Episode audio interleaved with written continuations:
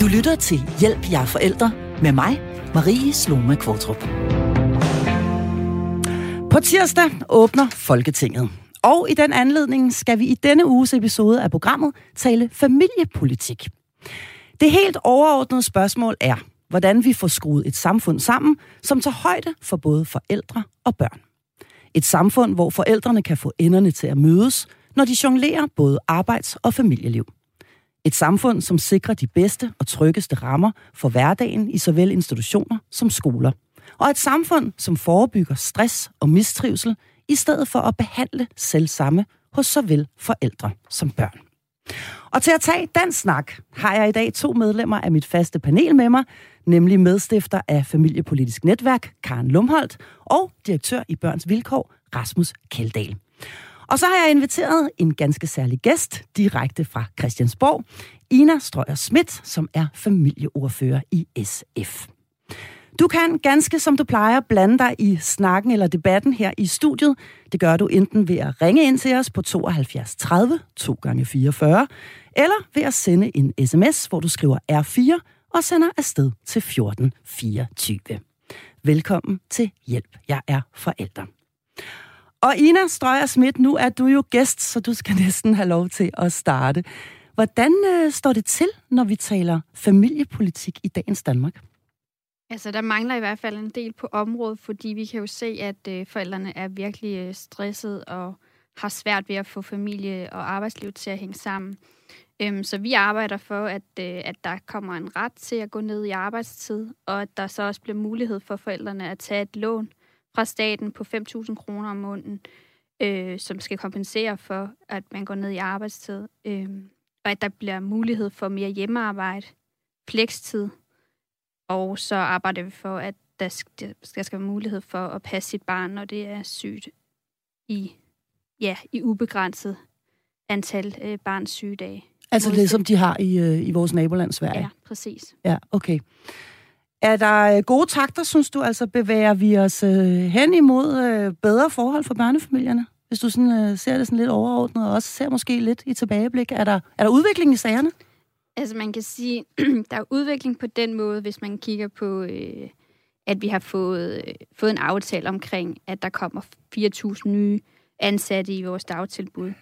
Øhm, og vi får også et bedre tilsyn på dagtilbudsområdet, som er noget, jeg har brugt utrolig lang tid på, øhm, hvor det både kommer til at være uafhængigt, og der kommer til at være observationer, og øh, der kommer til at være krav om, at hvis, hvis forholdene ikke er i orden, så skal man øh, reagere på det. det. Det er noget, der kommer med en ny lov her i november, øh, som ikke har været krav om tidligere. Og det er, så jo, det er jo så i forhold til, direkte i forhold til barnet, men, øh, men vi mangler meget på familiepolitikken i forhold til at få arbejdsliv og familieliv til at hænge sammen, fordi øh, forældrene har simpelthen for få timer i døgnet til at få det til at kunne, kunne køre rundt på en ordentlig måde. Øhm, men det kræver selvfølgelig, at vi har et øh, flertal for vores forslag, og sådan er det jo, man skal have mindst 90 mandater. Så øh, det kræver i hvert fald, at, at et af de store partier, øh, Socialdemokratiet eller Venstre, øh, er med på det. Mm. Ja, det er ikke, det, der, der, der skal man lige kunne tælle øh, til 90. Rasmus Kaldal, nu kigger jeg over på dig, og du har jo altså som direktør i Børns Vilkår altid børnebrillerne på. Hvordan synes du, det går, set med, med, med de briller?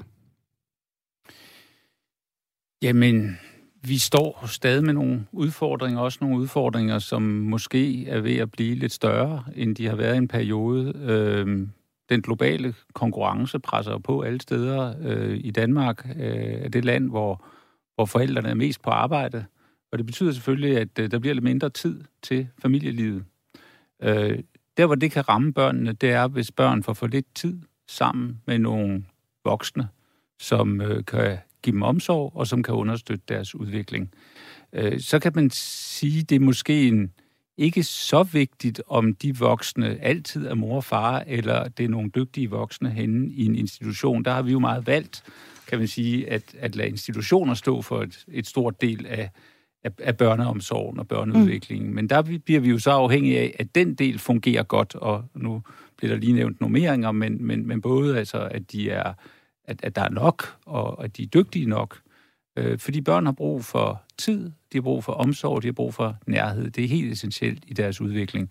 Så når vi taler familiepolitik, så handler det i hvert fald set fra et børneperspektiv meget om det. Mm. Og vi er jo altså det land i øh, verden, som øh, sender vores øh, børn øh, både øh, ja, mest og flest timer øh, og, og, om ugen afsted i institution.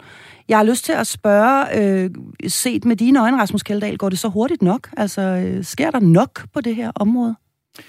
Øh, det tror jeg ikke, der gør. Øh, vi kan jo se, at der er et stigende mistrivsel blandt øh, børn og unge. Det kan man måle allerede fra de er ret små, og man kan se, at det bliver værre efterhånden, som børn og unge vokser op. Så hvis man ser på, hvordan børn og unge har det, så må vi sige, at der er et eller andet, som er blevet sværere. Der er et eller andet, der presser dem hårdere. De bliver mere skrøbelige.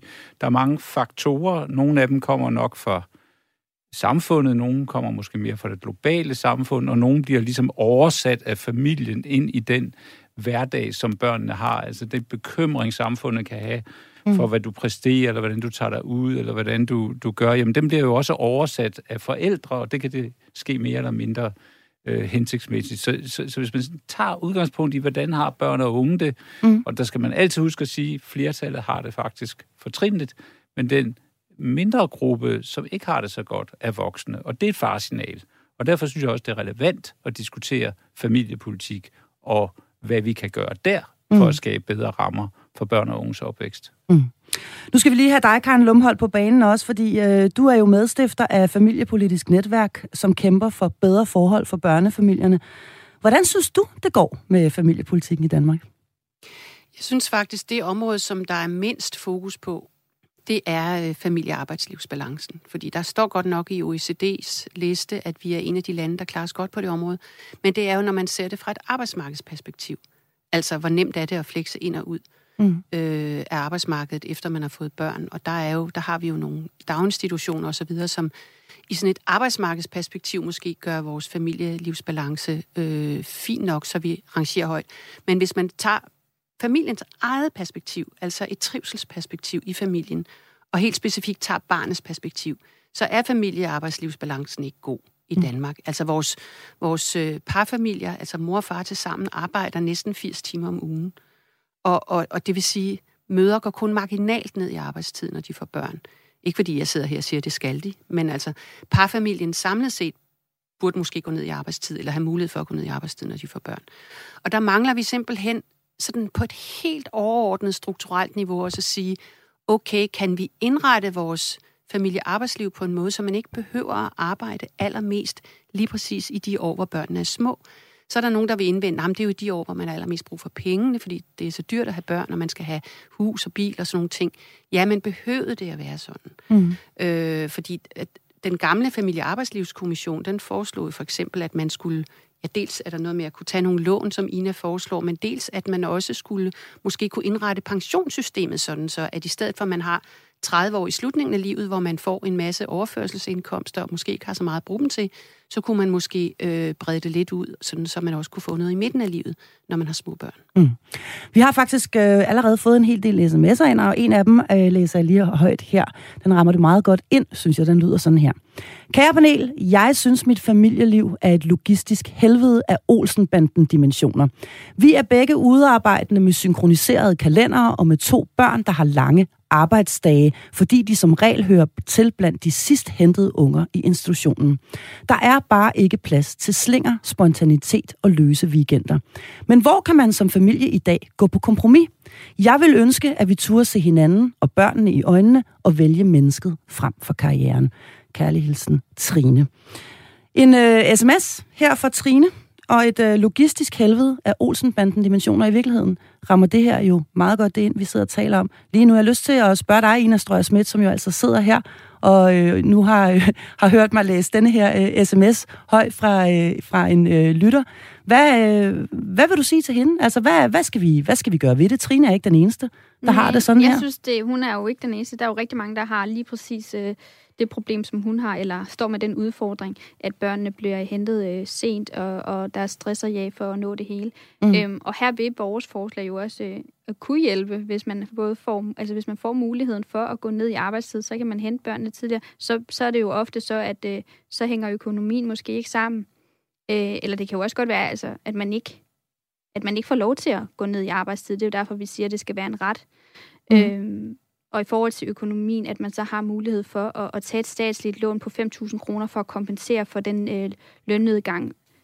Øhm, men det kræver jo altså også, at der er nogle arbejdsgiver, der er med på det her. Nu siger du, at det skal være en ret. Det kræver jo alt andet lige også, at der er nogle arbejdsgiver, som siger, jamen øh, det kan vi godt. Altså indtil videre er det jo øh, faktisk de færreste brancher, hvor man kan få lov til at gå ned på bare 30 timer for eksempel. Min egen branche inklusiv. Øh, og det kan jo altså være øh, altså sin sag, og så sige, når man så trækker jeg stikket helt, og, og så bliver jeg hjemmegående i en periode. Det er de færreste, der kan klare det på en øh, indtægt, når der også er børn involveret. Så en ret, siger du? Øh, altså, man skal simpelthen ja, have... når jeg snakker om en ret, så er det jo faktisk... Øh et lovforslag, ikke? Ja. Så man, men, men man kan også gøre det andet, hvis man ikke kommer igennem med et, et lovforslag. Det er jo, at, at man øh, indfører det, i hvert fald i det offentlige, det er jo øh, politikere, der sidder og, og, og er arbejdsgiver der. Og der har vi jo et helt konkret eksempel i Københavns Kommune, øh, da der sad en SF-borgmester, øh, det gør der så også nu på nuværende tidspunkt, øh, på sundheds- og omsorgsområdet, som øh, faktisk øh, lavede et forsøg med, at man havde ret til at gå ned og op i arbejdstid øh, i sin forvaltning, og det var medarbejderne super glade for, og så fik hun faktisk stillet det som et forslag om, at det skulle, øh, det skulle indføres i alle forvaltninger.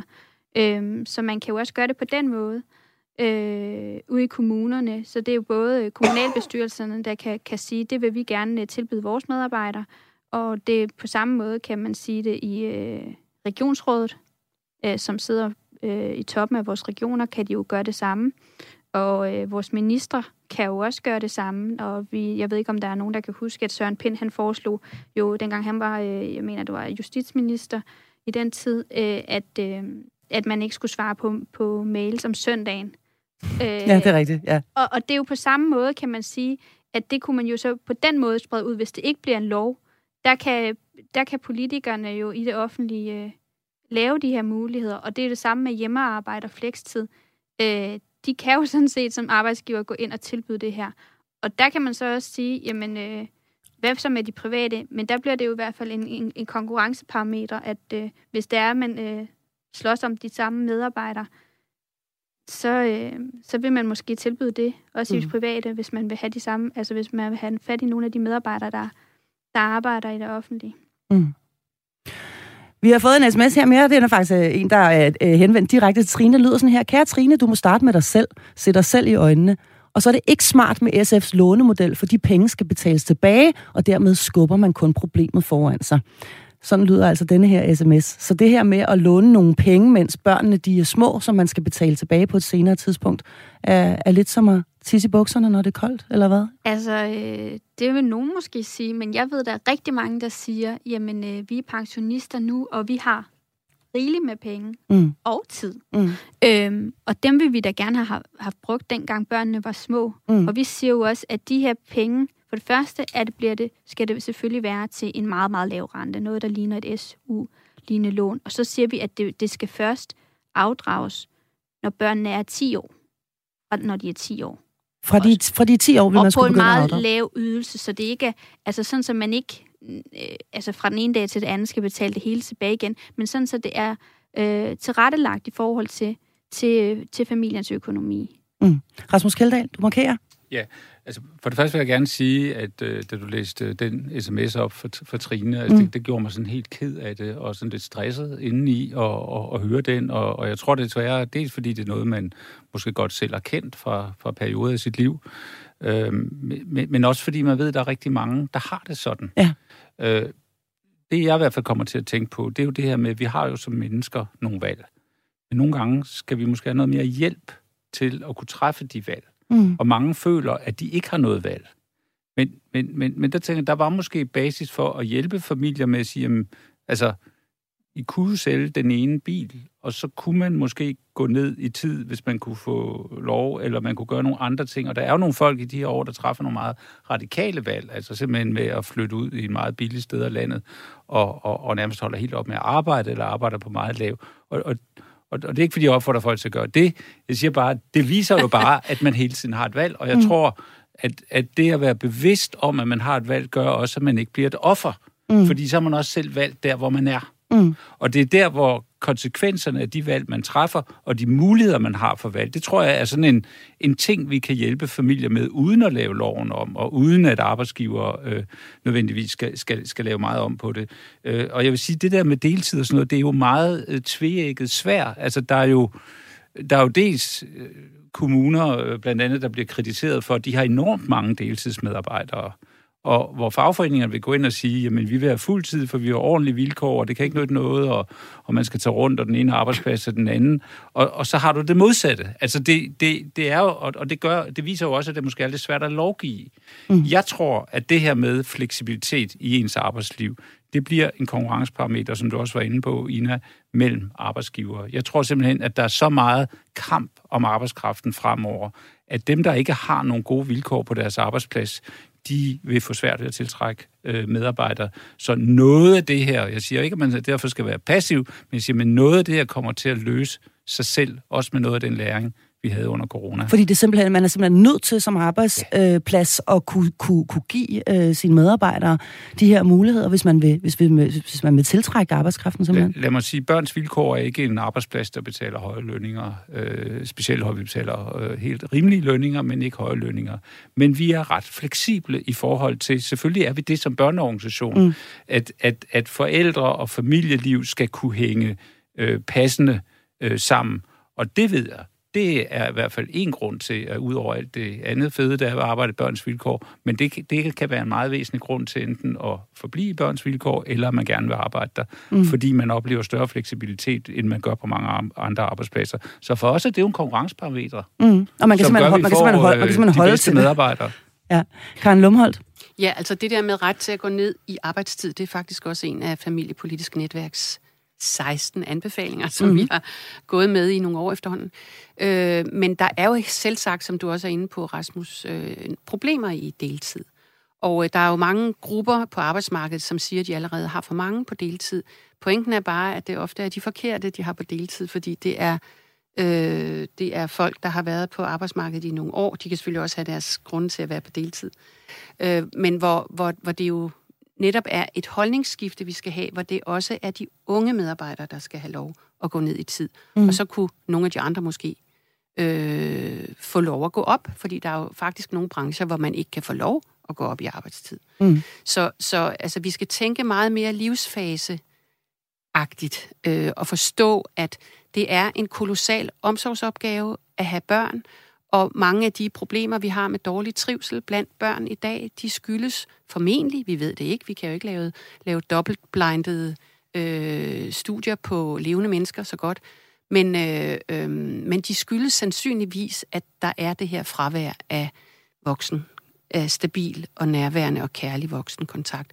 Og det giver altså et meget, meget dårligt psykologisk, følelsesmæssigt fundament i et mm. menneskes liv, hvis det allerede som helt lille har oplevet, at at den voksenkontakten var ustabil, mm. og, og, og at alle voksne omkring det lille menneske var stressede. Spørgsmålet er jo, om det her det er en samfundsopgave. Altså, øh, der er en sms, der er kommet ind her. Den kommer fra en, der hedder HP, og den lyder sådan her. Er der ingen grænser for klynken i dette land?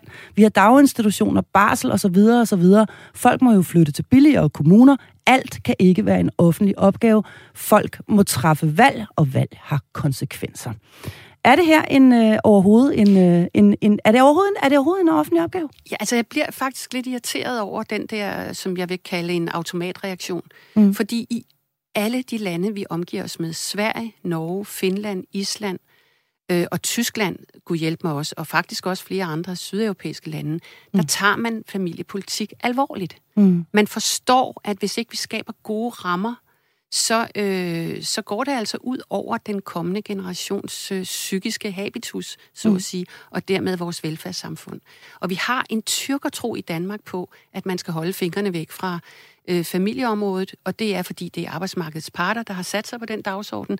De har emneejerskab, som det hedder i politiske kredse, til hele det her spørgsmål om familie- og arbejdslivsbalance. De sidder tungt på det område, og derfor så på grund af den danske model, der skal, må politikere og andre interesseorganisationer ikke røre med det, ved det med en ildtang. Og det er derfor, at folk reagerer sådan, fordi det har været state of the art, det her, i de sidste 30-40 år, mm. og det er det, vi er nogen, der gerne vil ændre. Mm. Der, ja, ja hvad siger du, Ina Strøsmidt? Jamen, det er jo fordi, at øh, vores forslag går sådan set også på, at man skal have ret til at gå op i tid, når man er på deltid. Så det går begge veje. Mm. Nu, nu nævnte jeg bare lige det med at gå ned i tid, fordi det er sådan set det, øh, oftest det, familierne er interesseret i. Men, mm. men der er selvfølgelig nogle brancher, hvor det er, man gerne, øh, hvor, hvor der er øh, en kultur omkring, at man er, øh, er på deltid, hvor der faktisk er medarbejdere, der gerne vil gå op i tid. Øh, og det, øh, det bakker vi op om, og det er faktisk også noget, de har fået gennemført i, øh, altså SF i, i Københavns Kommune, at der skal være ret til at gå op i tid. Der er kommet en sms, som øh, øh, henvender sig direkte til dig, Ina Strøger Schmidt, familieordfører i SF, og den lyder sådan her. Du bruger pensionister som eksempel, men fortæller i samme sætning, at pengene, man eventuelt kunne låne af staten, skal betales tilbage, når barnet er 10 år. Det virker ikke helt gennemtænkt. gennemtænkt. De bedste hilsner, Armin.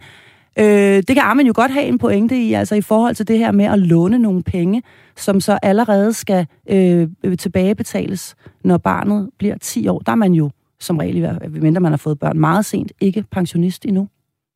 Nej, men jeg tænkte også mere på, at det, det skal afdrages over en, en lang årrække, så det ikke er, er et, et stort beløb, man skal af med på én gang. Mm. Øh, og der skal man selvfølgelig kigge på en model. Det er jo ikke fordi, at vi har fuldt besluttet, at hvornår fra øh, det her, det, det er en vision, eller hvad kan mm. man sige, det er jo ikke, øh, der skal man jo også tale med, med forskellige øh, organisationer og, og så videre og regne på, hvordan kan det helt konkret øh, lade sig gøre, men, men det er bare, når de er meget små børn, det, det er især der, forældrene gerne vil have lidt mere tid til dem, og så, øh, så bliver de lidt mere selvhjulpende senere hen, hvor de også har fritidsaktiviteter og så videre, mm. hvor man måske godt kan gå op i tid igen mm. og kan begynde at afdrage på lånet. Godt. Det er jo altså også, når børnene de er meget små, og jeg ved i den grad, hvad der tales om her, at, øh, at man har rigtig, rigtig meget sygdom. I den forgangne uge, der har programmets helt fantastiske Facebook-gruppe, som altid kunne komme med input til, hvad de gerne vil have, vi taler om om fredagen. Og ud over minimumsnummeringer og øremærket barsel, så skriver flere, at de gerne vil have, at vi taler om retten til at passe sit syge barn, så længe det er sygt. Hvad øh, siger I i SF til, øh, til det, Ina Strøger Schmidt? Jamen, det har jo været vores politik i mange år, så vi synes jo, det er super vigtigt. Vi synes ikke, det giver mening at sende øh, syge børn i, i øh, skole eller dagtilbud, så de øh, smitter de andre børn, eller, øh, eller mm, ja, pædagogerne for den sags skyld. Øh, og vi har jo lige behandlet det, fordi det var jo et borgerforslag, øh, som havde stor opbakning i befolkningen, men, øh, men desværre ikke ved de afgørende partier. Og, og det er igen det med den danske model, der går mm. ind og spærrer. Mm. Eller det bruger de som undskyldning. Altså, ja. for at sige det sådan, man kan jo nærmest alt politik. Mm. Og øh, det er jo ikke fordi, der er, øh, der er jo alle mulige andre områder, hvor det er, øh, hvor vi ikke bare siger, at det er arbejdsmarkedsparter, hvor vi ikke blander os. Der er jo allerede på barsel og på pension og så videre ting, øh, der er besluttet på Christiansborg. Så og på det er miljøområdet ikke... er der masser af lovgivning, som influerer på arbejdsmarkedet. Ja, så det er jo sådan noget, så siger man, hvis man ikke, altså det, det er jo fordi, det koster nogle penge, og vi, vi siger så, vi vil gerne, vi vil gerne finansiere øh, den her mulighed for, for ret til barns syg i længere tid ved at, øh, ved at hæve arbejdsmarkedsbidraget på 0,25 procent af det, vi, øh, vi har regnet frem til, vi kunne lade sig gøre, hvis man kigger på sammenligner med, hvordan, hvad det har kostet i Sverige. Men det kræver jo, at de andre partier gider. øhm, og lege med. Ja. ja. Mås- måske skal man lige nævne, hvordan den svenske model ser ud, fordi der, der har forældrene ret til en hel del dage, men pointen er jo, at de bliver ikke brugt Altså, der bliver ikke brugt så mange dage, som de har ret til. Og det, mm. det er, fordi det er sådan en forsikringsordning, hvor man, man melder ind, når ens barn har været syg, og så får man 80 procent øh, refunderet. Mm. Og, og både stat og arbejdsmarkedsparter og lønmodtagerne bidrager til den her forsikringsordning. Mm. Så den fungerer rigtig godt, og den, den fungerer sådan, så fordi man kan være sikker på, at man altid får sit arbejds, øh, sin arbejdsdag 80% kompenseret, så sørger forældrene for at hive deres børn hjem, så snart de bliver syge. Det vil sige, at de ikke når at smitte andre. Og derfor måske at bliver der brugt færre sygedage faktisk i Sverige, end der gør i Og nu er vi faktisk inde og røre ved noget meget essentielt her, og det ved jeg også, at du synes, Karen Lumholdt, fordi øh, handler det her i virkeligheden, altså det her øh, øh, initiativ også om at få lov til at blive hjemme og passe børn, så længe de er syge, så man ikke skal, som jeg har haft gjort, give dem rouge på og en øh, panodil op i numsen og sende dem afsted med feber. Øh, jamen, der har jeg simpelthen været, og det kender jeg mange andre, der også har. Handler det i virkeligheden om øh, forebyggelse, det her? øh, når vi kigger på, på det her tiltag øh, øh, konkret? Ja, det gør det. Altså, vi, vi skal kigge på, altså hvis vi havde nogle virkelig modige politikere, som satte sig ned og frigjorde det her emne fra arbejdsmarkedsparter, som har siddet tungt på de her emne i mange år. Så satte politikerne sig ned og sagde, hvordan skaber vi nogle rammer, Mm. Ikke noget med at ind og blande sig i den enkelte families dispositioner, men hvordan skaber vi nogle rammer, sådan, så vi får den her stress taget ud af børnefamilierne. Mm. Ret til syge og holde børn hjemme til de raske er en af dem. Det vil ikke koste samfundet ret meget. Ina kan sikkert lave udregningen. Og så er der en lang, så for eksempel den der ret til at gå op og ned i arbejdstid, det vil være den anden, ikke? Mm. Øh, livsfase øh, inddelt pension, altså fra pension til pauser, vil være en tredje. Så ja, det er et spørgsmål om at fjerne stressen fra, fra øh, øh, familielivet, og det kan godt være, at der er nogen, der siger, at folk har fandme så mange rettigheder i dag, der er både barsel og alt muligt andet. Ja, men vi har altså også et samfund, som er gearet op, og som ligger på et stressniveau og kompleksitetsniveau, som Rasmus også var inde på, som slet ikke kan sammenlignes med dengang for 40 år siden, da nogle af lytterne måske, som sidder og lytter med nu, havde børn. Mm. Der er virkelig, virkelig sket meget. Mm. Og de unge forældre i dag, hvor kvinderne har en meget høj uddannelse, de er altså underlagt et helt, helt, helt andet pres. Der kommer en sms, som jeg næsten gætter på, kommer fra en arbejdsgiver. Den lyder sådan her. Øhm man skal helst ansætte folk over 40, hvis man vil have dem til at passe det arbejde, man betaler dem for. Øhm, her, er der altså, her er der altså en, der meget apropos jo påpeger det, at det kan blive måske noget videre ustabilt at ansætte øh, øh, folk, som er forældre til små børn, som hvis de både skal gå ned i tid, og de også skal være hjemme, når børnene er syge i tid og utid. Rasmus Kjeldahl? Ja, altså den holdning har jeg selvfølgelig også øh, hørt før, øhm, og nu er, er jeg jo også arbejdsgiver, kan man sige, ja. i, i den her sammenhæng, så det er selvfølgelig også noget, vi, vi tænker over. Øhm, altså det, som, som jeg i hvert fald øh, oplever, det er jo, at hvis medarbejdere ikke har styr på deres familieliv, hvis man har et sygt barn derhjemme, så er man ikke nogen god arbejdskraft. Øh, så øh, har man sit hoved et andet sted, mm. øh, man har dårlig samvittighed, man stresser rundt, Øh, man kigger så, på sin telefon tror, hele tiden for at se, hvornår de ringer fra vuggestuen og har opdaget, at ja, panodilen er holdt op med at virke. Man har jo også hørt om folk, som så, når, når de ikke har flere børns første sygedag og anden sygedag, jamen, så melder de sig syge, mm. hvilket jo sådan set er at lyve over for sin arbejdsplads. Mm. Så, så vi har egentlig skruet et system ind, som gør, at hvis man skal overleve og være en ordentlig mor eller far, så bliver man på en eller anden måde nødt til at snyde mm. og gå på kompromis med nogle vigtige værdier. Det synes jeg faktisk ikke, vi kan være bekendt det, det kan arbejdsgiverne på en måde heller ikke være bekendt, og de er egentlig heller ikke tjent med det. Mm. Så, så det her med at få nogle systemer, jeg synes faktisk, den svenske model lyder rigtig godt, hvor man har en fælles fond, der betaler for det her. Øh, også måske, så det ikke altid er kvinden, der skal bære det hele, og det er hendes karriere, der ligesom bliver ramt mest af de sygedage, øh, som, som, som kommer og bedsteforældrene kunne, kunne være in, involveret. Øh, lidt ligesom den udvikling, vi har set på barselsområdet, hvor vi også har fået lavet en, en barselsfond, som fordeler udgifterne mellem de arbejdsgiver, der er hårdt ramt, og dem, der er lidt, lidt mindre hårdt ramt. Jeg tror, vi, vi, må være, vi må have en ærlig snak om det her, for at mm. kunne skabe, kan man sige, familier, og dermed også en arbejdskraft, øh, som er i balance med sig selv, og kan være fuldt ud til stede som mm. forældre, når man er hjemme, mm. og fuldt ud til stede som arbejdskraft, når man er henne på så, sit Så for at arbejde. svare på, på lytterens sms, så kan man sige, ja, hvis, netop hvis vi får løst de her ting, mm. så vil arbejdskraften under 40 være mere stabil. Mm. Ina Strøger Schmidt, du markerer. Jamen, det er jo bare lige for at konkretisere, når vi taler ret til, til at passe sit barn, når det er sygt. For vores model går ud på, at, at staten betaler øh, en sygdagpengesats fra tredje barns sygedag. Så det er det offentlige, øh, der, øh, der betaler, og det så bliver betalt ved at hæve arbejdsmarkedsbidraget med 0,25 procent, og det er jo ikke særlig meget, men når vi alle sammen bidrager, så kan man faktisk betale det. Og det er fordi det danske øh, velfærdssamfund er skruet en lille smule anderledes sammen end det svenske, hvor, hvor, hvor der er meget mere arbejdsmarkedsregulering af sociale ydelser i Sverige, end der er i Danmark. Mm. Jeg kunne egentlig godt tænke mig lige at vende tilbage til det her med, om vi i virkeligheden er gået hen og blevet et samfund, som øh, behandler øh, i stedet for at forebygge. Øh, hvad, hvad siger du til det, Ina Strøger Schmidt? Er, er, er, er, er, er vi der, hvor vi nu... Nu har vi lige hørt om her, her hele den forgangne uge om børn og unge, som skal vente i månedsvis på at komme til, til psykolog eksempelvis. Øh, og der er jo desværre rigtig mange, som har brug for, for øh, hjælp. Er, øh, er vi blevet et samfund, som, øh, som behandler i stedet for at forebygge, og for eksempel øh, tage os af børnene, mens de er små, sørge for, at rammerne for familierne er i orden? Altså, jeg tænker i hvert fald, at det her med stress på, i forhold til børnefamilier, det, det kan reduceres ved, ved, ved nogle af de tiltag, vi har talt om her på, i forhold til på arbejdsmarkedsområdet, fordi det er, det er simpelthen den største stressfaktor. Det er, øh, det er arbejdsmarkedet øh, og, og familielivet. Øh, at få det til at hænge sammen. Mm. Apropos Trines sms øh, lige før. Karen Lumholdt, eller? Ja, ja, ja jamen, jeg synes bare, vi, vi skal... Der er en, en faktor, som virkelig altid bliver overset, og det er de 30-35-årige kvinder, som er lige præcis i den alder, hvor man har små børn.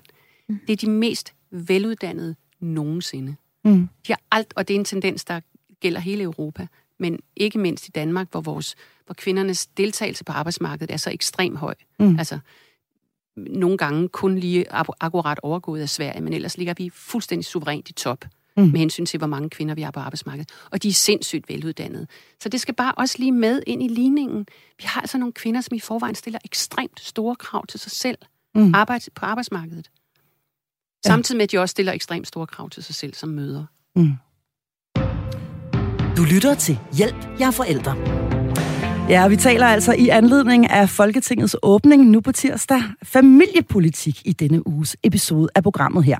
Jeg har udover to faste medlemmer af mit panel, nemlig medstifter af Familiepolitisk Netværk Karen Lumholdt og direktør i Børns Vilkår Rasmus Keldahl, også fornøjelsen af en særlig indbudt gæst, Ina Strøger Schmidt, som er familieordfører i SF. Vi har set lidt på, hvordan øh, det går lige nu herhjemme, altså hvordan det egentlig ser ud i øh, det her hjørne af dansk politik, som man kan kalde familieområdet. Og nu skal vi øh, prøve at træde helt op på den store klinge og forsøge at te, se tingene lidt ovenfra.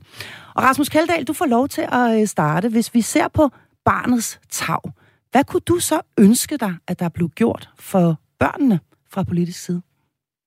Har du en ønskeliste? Ja, vi har egentlig en meget lang øh, ønskeliste, øh, men jeg, jeg tror, man må prøve at sammenfatte sådan noget i, hvad er det egentlig, der, der er målet med den. Mm. Øh, og, og, og, og de forholdsvis få ting, der er, det er, at vi, ja, dels som jeg sagde i indledningen, altså børn skal have mere tid sammen med kloge, dygtige, søde, omsorgsfulde voksne det er så afgørende. Og helst voksne, og, der ikke er stresset, tænker jeg. Også helst voksne, der ikke er stresset, men, men, men jeg vil sige, der kan jo være mange forskellige måder at være voksen på, og, mm. og man, skal jo, man, man, man skal jo også vise, hvordan man har det. Det er jo også en vigtig del af, af børns opdragelse, at de kan mærke, øh, hvordan det voksne har det, samtidig med, at den voksne tager ansvar for sine problemer. Og den anden ting, øh, sådan store øh, klubben, tror jeg, at, at vi må simpelthen have et løft på uddannelsesområdet i vores institutioner. Øh, det gælder både det, de, altså de, der er uddannede pædagoger, og det gælder også dem, der ikke er pædagoger. Mm. Vi har brug for en, en dygtiggørelse øh, af de her grupper, for de skal løse meget mere komplekse problemer, end de har skulle tidligere, og det er øh, man kan sige, det som de ikke formår, det er der ikke så mange andre, der kan kompensere for andre steder, fordi børnene er så meget institution. Man kan vel egentlig sige, at historien om de danske arbejdsmarkeder og institutioner var, at da kvinderne kom på arbejdsmarkedet, så lavede vi nogle rigtig gode institutioner for mm. at tage fra, og de, og de var gode, men det var faktisk ikke tanken, at børnene skulle være så mange timer i det. Men, men nu hvor alle er på arbejdsmarkedet, jamen, så er vi begyndt at skrue ned for kvaliteten af de her institutioner, og børnene er der længere. Og det er jo det, der sådan er grundproblematikken her. Ja, det er jo virkelig noget af et paradoks, kan man sige. Det, de er der længere og længere, men kvaliteten bliver dårligere og dårligere. Ja, og det er vel lidt andet med, at vi har indrettet den offentlige sektor efter et paradigme af, at vi skal spare 2% hvert år. Øh, mm. Uh, og det gør vi så nogle gange, og nogle gange bliver det for meget, og så skruer vi lidt op, i, og, og, op igen. Men, men der er jo sådan en effektiviseringsmålsætning, uh, som måske er fint, når man har med maskiner at gøre. De bliver mere og mere effektive biler, bruger mindre benzin osv. Men, men når det handler om, om opgaver, der har menneskelige relationer, mm. som i, i kernen af ydelsen, så kan man ikke bare effektivisere 2% om året. Og det mm. tror jeg faktisk er en af årsagerne til, at vi jo kun har det halve i nummering i dag, i forhold til, hvad vi havde i 90'erne. Og det er klart, at det har omkostninger. Ja. Så altså, mere voksentid til børnene, mm. øh, det er nok det største ønske. Og så større kompetence hos det faglige uddannede personale, men sådan set også større kompetence hos forældrene. Karen Lumholdt? Ja, altså i, i 1989, tror jeg det var, der fik vi pasningsgarantien, og det betød, at alle kommuner skulle tilbyde daginstitutionspladser, vuggestuepladser. Mm. Og hvad er det, der sker, når vi får pasningsgarantien? Det er, at det bliver, øh, det bliver mængden af, af daginstitutionspladser, det bliver kvantitet frem for kvalitet. Fordi indtil 1986 eller deromkring havde vi faktisk nogle fremragende normeringer i de danske daginstitutioner. Og vi havde nogle fantastiske daginstitutioner, som har været verdensberømte berømt i hele verden. Mm. Men i samme øjeblik, man indfører pasningsgarantien, alle børn har krav på en plads. Mm. Fra de er 10 måneder gamle eller noget af den Ja. stil, ikke? Ja. Så er det, at vi begynder at skrue ned. Også af de grunde med de 2% besparelser, som Rasmus nævner. Men også fordi der simpelthen er et fokus på kvantitet frem for kvalitet. Mm. Og det er derfor, at ja, men ja, det paradigmeskifte, som, som, øh, som jeg ofte taler om, det er, at vi skal måske holde op med at tænke i væg-til-væg institutionalisering af børns liv. Hvad mener du med det? Jeg mener, at, øh, at øh, hele vores tanke om at institutionalisere børns liv er jo rigtig, rigtig øh, konstruktiv og progressiv i en bestemt øh, fase af det danske samfundsudvikling, nemlig der, hvor kvinderne skulle i meget større tal ud på arbejdsmarkedet, hvor kvinderne skulle ud og have alle de her høje uddannelser, som de nu har fået. Mm. Men på et eller andet tidspunkt, så når vi en grænse for, om vi kan fortsætte den kurs, om vi kan fortsætte med at institutionalisere børns liv mere og mere og mere. Mm. Dels af økonomiske grunde, fordi det er enormt dyrt, hvis man samtidig vil have kvalitet Mm. i institutionerne, men faktisk også af menneskelige årsager. Fordi der er en grænse for, øh, hvor meget professionel omsorg et lille barn øh, har brug for i forhold til den øh, personlige omsorg, den private omsorg derhjemme. Altså omsorg for mennesker, der rent faktisk elsker dem. Ja, lige præcis. Og, Ja. og det, øh, det punkt tror jeg, vi har nået nu. Mm. Og jeg tror, vi skal til at... Altså, da jeg var barn, der var det jo kun øh, 50-60 procent af en årgang børn, der kom i børnehave. Mm. Øh, I 80'erne var det et eller andet med 75 procent eller sådan noget. Og så stak det fuldstændig af, ikke? Og nu er vi altså oppe øh, på Ja, så stikker det af op igennem Ja. ja. 80'erne og 90'erne. Og Ikke? nu hedder det 93 procent af en børneårgang er i børnehave, ikke? Du har jo kontakt med rigtig, rigtig mange øh, unge familier, øh, og, øh, især kvæg øh, familiepolitisk netværk. Hvad er det for nogle strømninger, du ser her, Karen Lumholdt? Altså, hvad er det, du øh, oplever, at de her unge øh, børnefamilier efterlyser? Hvad er det, de gerne vil have? Det er faktisk lige præcis det, jeg sidder og siger nu. Ja. De vil gerne have et paradigmeskifte, hvor vi, øh, hvor vi øh, ikke, ikke, altså ikke skruer ned for institutionaliseringen, men, altså, men giver lidt mere plads til den omsorg, som er mellem børn og forældre. Mm. Og, og, og måske gen opdager, at forældre faktisk godt kan være gode for deres børn, og at det ikke nødvendigvis er professionelle, der altid er bedst for børnene. Fordi mm. vi har jo, altså, vi er jo kommet så langt ud, det er derfor, jeg kalder det en, en, et paradigmeskifte. Vi er jo kommet så langt ud nu, at forældre, de tvivler på deres egne forældreevner. De tror ikke længere på, at de selv er de bedste for deres børn, og det synes jeg er sygt. Ja, altså vi er nået et sted hen, hvor at man øh, tror, man er nødt til at købe kurser og alt muligt andet, for at man overhovedet kan finde ud af at være henholdsvis far eller mor. Ina Strøger Schmidt, nu har du fået lov til at lytte lidt her og hørt, hvad både Karen Lumholdt og Rasmus Keldahl ønsker sig, sådan overordnet set. Hvad siger du til det? Øh, er der nogle af de her ønsker, der kan komme med på SF's partiprogram? Ja, og de er det jo allerede, kan man sige. Øh, øh, fordi i forhold til at få flere medarbejdere i dagtilbud, der arbejder vi selvfølgelig stadig for, at der kommer flere. Men vi har lavet en historisk aftale, der betyder, at der kommer 4.000 nye medarbejdere i vores dagtilbud. Øhm, og det var jo ikke kommet, hvis vi ikke havde sat det som et krav på vores finanslov sidste år og forrige år. Øhm, men så er der også kommet en masse millioner til sidste år til at uddanne vores pædagogmedhjælper til pædagogiske assistenter eller pædagoger i dagtilbud. Så det kommer også, og det, er, det har vi allerede afsat penge til. Øhm, og så i forhold til det her med, at forældre skal have mere tid til at være sammen med deres børn, jamen det taler jo netop ind i det her med at have ret til at gå, gå, øh, gå, gå ned i tid, fordi hvis man skal tage det helt konkret, øh, hvis man har et job, et fuldtidsjob, man starter klokken 9 på kontoret og har fri halv fem, hvis man så skal aflevere barnet inden, og aflevere det halv ni i institutionen, Mm. så skal man lige tilbage fra arbejde, så henter det klokken 5. Altså, det forstår man da godt, at man ikke vil. Altså, Og så så, har ikke særlig meget tid tilbage. Så har Mm. barnet to timer derhjemme, før det skal i seng, ikke? Og, de, og de to timer er fyldt med stress og ondt i maven, og vi ved faktisk, at stress det smitter, og rigtig mange børn er stressede, og det ødelægger det, deres hjerner til skade af det. Altså, så, så det er faktisk alvorligt, det her. Det er ikke Mm. bare nice to have, det vi snakker om her. Det er need to have. Rasmus Keldahl? Øhm, jeg, vil, jeg vil gerne lige bringe noget andet på banen også, fordi øhm, det her med at se øh, arbejdsdagen som noget, som er begrænset mellem 9 og halv 5. Øh, det er jo ikke virkeligheden mange steder. Øh, altså hvis, hvis man har et, et, et job, som i hvert fald foregår ved en skærm, jamen så er vil jeg sige, meget stor flertal af familier oplever jo, at jobbet fortsætter, mm. øh, når man kommer hjem. Mm. Øh, og det er jo nok svært at regulere om. Altså, jeg har svært ved at se, at staten ligesom kan regulere, hvornår man må tjekke sine e-mails og, og sådan nogle ting. Og derfor, Selvom Søren Pind derfor er der altså en... Øh, ja, ja øh, og, og det er der også diskussioner, jeg, jeg har oplevet på forskellige arbejdspladser. Øh, på den anden side er det jo også at tage personlig frihed for folk. Altså, hvis, hvis, hvis det egentlig passer en bedst at arbejde på et andet tidspunkt. Men, så, så fleksibilitet er en god, god ting. Men så er der jo noget, der hedder kultur. Mm. Og der er også noget, der hedder hvad bruger man så sin tid på, når man er derhjemme? Øh, vi offentliggør snart en undersøgelse, som viser, at øh, også småbørnsforældre bruger sindssygt meget tid på sociale medier, mm. når de er sammen med deres børn. Mm. Og øh, det, det er en undersøgelse, der kommer om 14 dage. Jeg tror, den kommer til at skabe meget ravage og meget diskussion. Øh, og at det store flertal af de forældre selv synes, det er for meget mm. og dårligt samvittighed over det.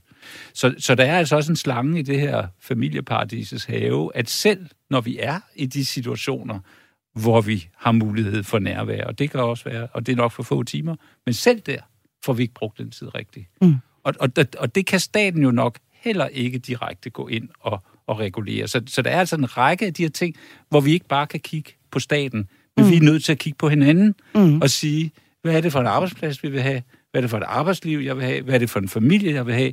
Og jeg har faktisk også selv nogle muligheder for at påvirke det inden for de rammer, vi nu kollektivt kan blive enige om. Mm, og der er faktisk kommet en sms, der ligger meget forlængelse af det, du netop siger her, Rasmus Keldahl. Den lyder sådan her. Det handler om prioritering og valg. Mange forældre har for høje ambitioner og sidder i meget dyr bolig, har to biler i carporten, design i stuen, flere fladskærme, mærkevaretøj og faste charterrejser. Ting, små børn i bund og grund er ligeglade med. Vælg anderledes og få mere tid til samvær med dit barn. Med venlig hilsen, Steffen. Så vi har jo altså også øh, vi har jo altså også det frie valg, Karen Lumhold, nu kigger jeg over på dig. Ja, øh, ja. Og, og, og det taler vi faktisk næsten altid om, ikke? Mm. Også, også i, i det her program, at der altid er et frit valg også. Men, men emnet er politik i dag, mm. så derfor så snakker vi snakker jo altid om, hvad kan politikerne gøre, mm. uden at blande sig i den enkelte families frie valg. Altså, hvad kan politikerne gøre rammemæssigt? Mm. Hvad kan arbejdspladserne gøre? Hvad kan kulturen gøre? Altså, mm. hvad kan kulturen på arbejdspladsen gøre? Mm. Hvad kan vi gøre derhjemme? Altså, hvordan kan vi skabe nogle bedre øh, boligområder, hvor vi er bedre til at give hinanden noget hjælp og noget fællesskab. Vi har talt om It takes a village to raise a child osv. Mm. Så der er jo forskellige arenaer af samfundet, hvor man kan gøre nogle ting. Og, og det kan jo ikke nytte noget, at vi hver gang vi snakker politik, snakker rammer, snakker samfundsmæssige øh, hvad skal man sige, institutionelle forhold, mm. at vi mhm. så skyder det til hjørne med, hen, øh, med henvisning til, at det jo i bund og grund er et privat anlæggende. Det er det også, mm. og vi kan aldrig fratage den enkelte forældre et ansvar. Det er jo trods alt dem, der har valgt at sætte børn i verden.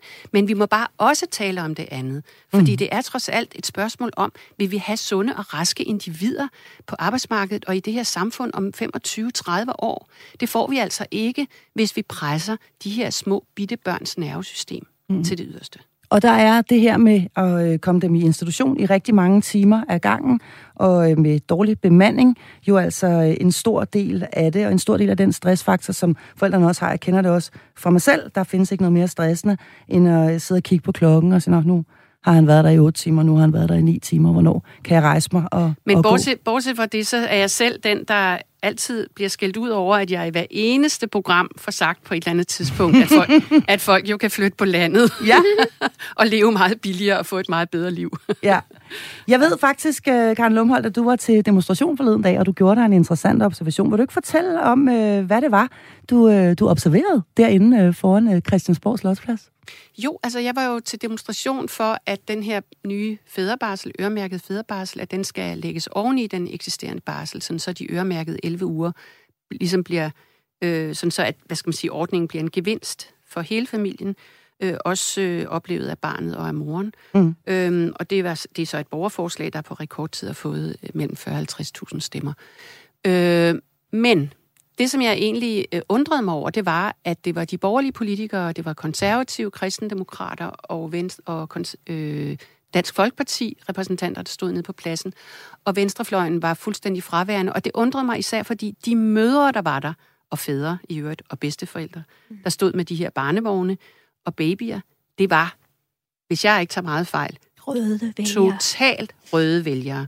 Og så er det, og så er det Ja. bare, jeg siger, der er en eller anden form for dissonans her. Altså, det er som om, at de røde partier ikke har forstået, at deres vælgere er på vej ud af en kurs, som hedder, på universitetet vil man sige, diskurs, Mm, ja. som hedder mindre arbejde og mere familieliv.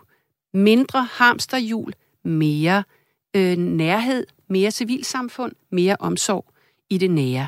Mm. Og det er som om, at både Socialdemokratiet, SF og Enhedslisten er gået fuldstændig galt af den her tendens. Det er som om, de ikke forstår, at der er altså nogen, der øh, ikke øh, kun lever på, hvad skal man sige, fagbevægelsens og arbejdsmarkedets parters præmisser, øh, men, og som ikke kun synes, at børn skal tilbringe deres liv i institutioner og i en professionel omsorg, men faktisk også gerne vil have barnet tilbage. Mm.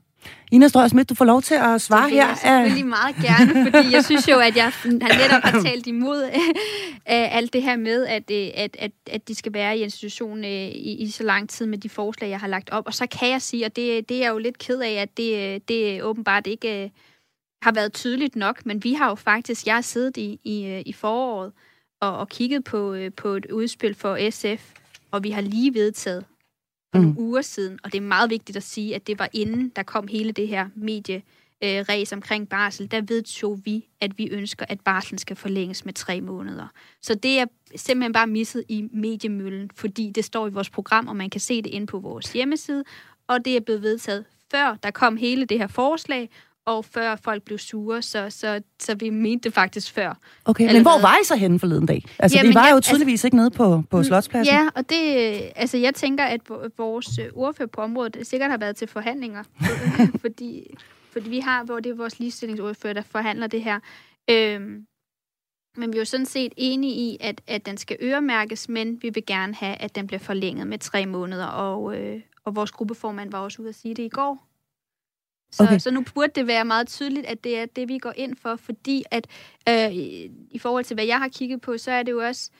Øhm, altså et af problemerne med, at de kommer tidligt i institution, det er jo også, at, øh, at de er mindre selvhjælpende, og, og nogle børn kan jo heller ikke gå, og, og især når der ikke er så mange voksne, så, øh, så, så kan det jo godt være lidt problematisk. Så det er jo en af grundene til, at vi ønsker, at de er lidt ældre, når de kommer i institution. Og problemet med den øh, barselsmodel, der ligger nu, det er nemlig, at i en overgangsfase forudser man, at et sted mellem 25 og 30 procent af fædrene ikke vil bruge hele deres fædrebarsel, fordi mm. de simpelthen har svært ved at komme igennem med det mm. på arbejdsmarkedet. Og i den overgangsperiode, der vil det blive en konsekvens, at børnene kommer tidligere i institution. Ja, og det talte vi jo faktisk om i øh, programmet i sidste uge, Rasmus Kjeldahl. Øh, et program, som vi havde valgt ikke at kalde for øh, øremærket barsel, men far og den tidlige tilknytning. Vi forsøgte at brede det lidt ud og tale om fars rolle i det første, de første par år af barnets liv.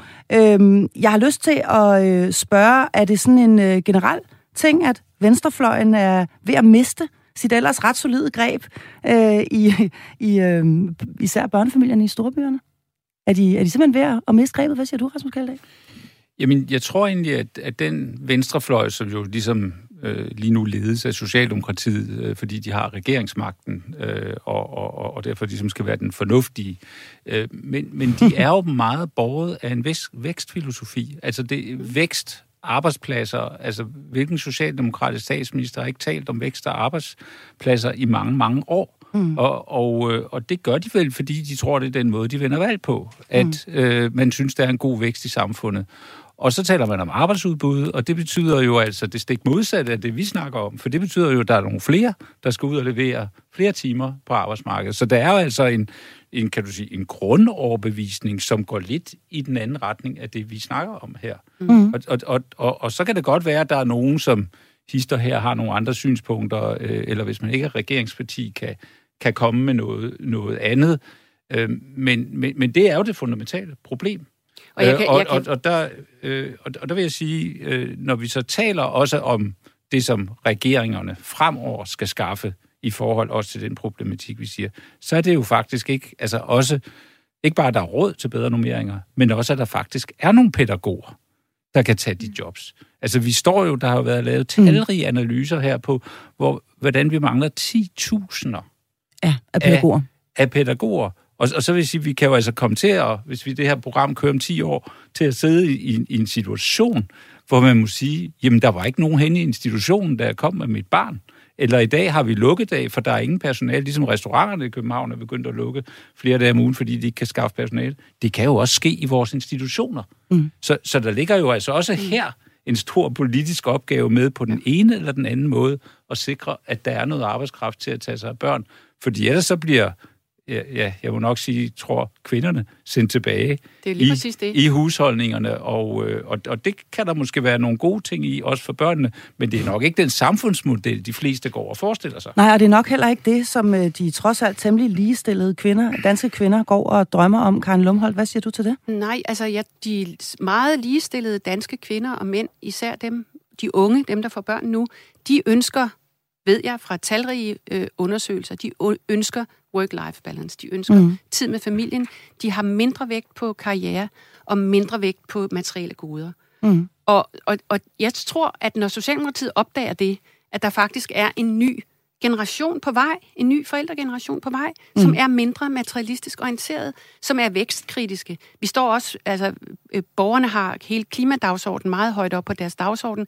Det betyder jo også, at, for, at borgerne er generelt blevet mere vækstkritiske og mere øh, fokuseret på bæredygtighed, og det handler altså om at forbruge mindre, og det handler altså om at have mere tid, øh, hvor man ikke nødvendigvis er forbruger. Så, så det hænger meget godt sammen. Altså, den unge generation er både en klimageneration, og det er en vækstkritisk generation. Og det burde Socialdemokraterne og mange andre efterhånden begyndt at forstå. Mm. Godt, jamen altså, vi når simpelthen ikke øh, ret meget mere. Det, øh, tiden flyver jo afsted, når man er i rigtig godt selskab. Jeg vil gerne have lov til at sige tusind tak til mine to øh, faste paneldeltagere, stifter af, medstifter af Familiepolitisk Netværk, Karen Lumholdt, og direktør i Børns Vilkår, Rasmus Keldahl. Og så en særlig tak til dig, Ina Strøger Schmidt, familieordfører i SF, fordi du havde lyst til at være med til at tage snakken her i dag.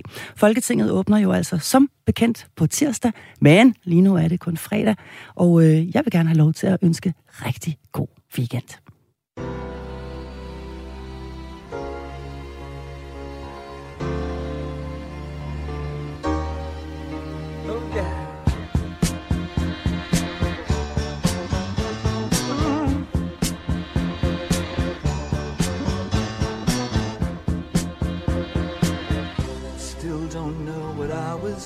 Waiting for, and my time was running wild, a million dead end streets, and every time I thought I got it made, it seemed the taste was not so sweet. So I turned myself to face me, but I've never caught a glimpse of how the others must see the faker. I'm much too fast to take that test. Changes. Turn and face the strain. Changes. Don't wanna be a richer man. Changes. Turn and face the strain. Changes. It's gonna have to be a different man.